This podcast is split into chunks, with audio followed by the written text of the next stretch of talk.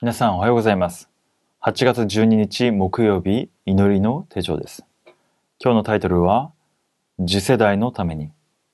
聖書の箇所は民数記32章14節から24節です。その中でも24節お読みいたします。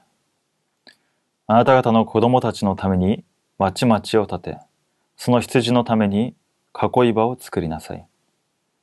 あなた方の口から出たことは実行しなければならない。サタンはいくら神の子供を攻撃しても勝てないということを知っているため、私たちの過去と傷を触ります。私たちはどんな状況に置かれても構わないという信仰の決断を下さなければなりません。どうすればよいのでしょうか荒野を歩いているイスラエルの前に様々な問題が生じました。水がなかったり、肉が食べれなかったり、様々な葛藤、問題があったわけです。同じように信仰生活している中で私たちの前にも様々な問題が現れたり生じたりまた葛藤の中に陥ることがあります。その時がとても重要です。目に見えることの中で不信仰したのが10人のスパイでした。目に見える問題の中で信仰を告白したのがヨシュアとカレブでした。目に見える問題の前でどのような決断をするのかがその人の人生を左右するようになります。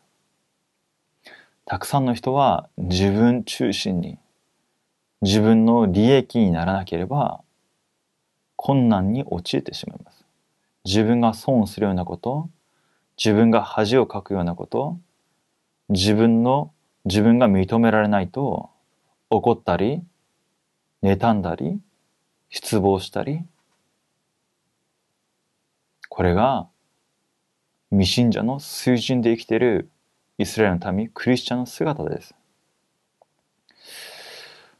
本当に問題の前で、事件の前で、決断を下して、福音の祝福の中に、さらに主を知ることができるように、本当に神様の恵みと力に信頼して歩んでいくことができるように契約を握って揺れずに立つまず私たちとなるように。本当に福音の決断と福音の味わいの中に入る私たちを次世代が見るようになります。あ決定的な瞬間の時にいつもは福音と言ってるんだけれども福音の選択はできないんだな。生活の中では予的なことを中心に生きるんだな。次世代は見ているわけです。ヨシュアとカレブはモーセを見ていました。しかし他の次世代はもしかしたら不信仰している大人を見ていたかもしれません。本当に私の生涯を通してモーセのようにヨシュアとカレブのように歩むことができるように共に今日の御言葉を見ていきましょう。一つ目です。契約を正確に握りなさい。暗闇の勢力がいくら強くても信仰に勝つことはできません。私たちは騙されず、正確な契約の御言葉だけ握ればよいのです。契約を固く握って信仰を決断すると霊的 DNA が変わります。また神様が力の天の軍勢、見つかいを送ってくださいます。二つ目です。過去を天命として握りなさい。過去を天命として握りなさいということは、出エジプトの力を回復しなさいという意味です。羊の血を塗った日、イスラエルの民はエジプトから解放されました。同じく私たちは現実に縛られて生きるしかない奴隷状態でしたが、神様が今まで守られ、導いてこられました。この事実を覚えて次世代に伝えなければなりません。神様が今までくださったすべての約束は未来の証拠です。今、私たちは契約を正確に握って、御座の祝福についていけばよいのです。神様は時空を超越する答え、全世界237カ国を生かす答えをくださるでしょう。契約の祈り。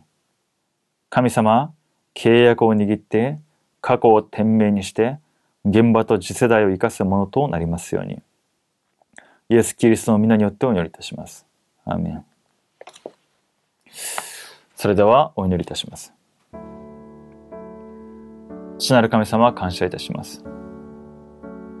吸い越しの地、キリストの血によって罪あがなわれ、過去から、傷から、罪と呪いと災いの中から私たちを解放してくださり、キリストにあって新しい被造物として、神の子供として私たちを召してくださり感謝いたします。問題の前で、事件の前で、落胆せず、失望せず、過去にとらわれず、不信仰するものではなくて、信仰の決断を下す私たちとなりますように。契約を握って、深く神様との交わりの時間を回復し、むしろ主を賛美し、むしろ主に栄光を捧げる決断を下す私たちとなりますように。感謝し、主イエスキリストの皆によってお祈りいたします。アーメン。